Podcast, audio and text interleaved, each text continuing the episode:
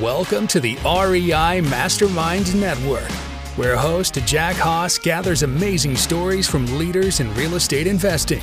In each episode, our guests will tell you what they're doing that works, what they've tried that failed, and best of all, you'll learn actionable steps to take your real estate investing to the next level.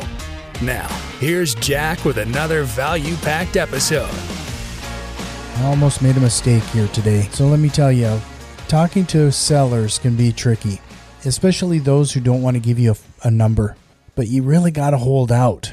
You want them to say that number first. What are they willing to walk away from the property for?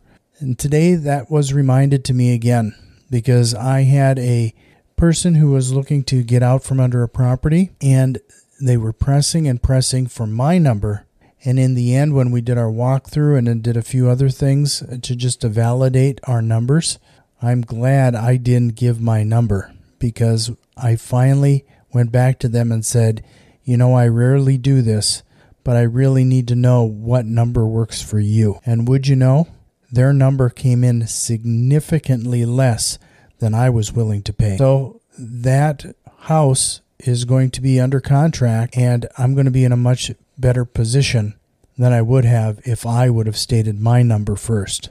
So hold out, wait for their number. That's probably one of the biggest and best pieces of advice I can give. Well, if you find, found any value here, would you do me a quick favor? Share it with somebody that could use this type of information. And if you're so inclined, return some of the value by leaving a positive review in whatever app you might be listening to this Thanks again. I know your time is valuable. You could be listening to a million other podcasts, but I appreciate you. Thanks, and we'll see you next time. Have you learned at least one actionable step to incorporate into your real estate investing?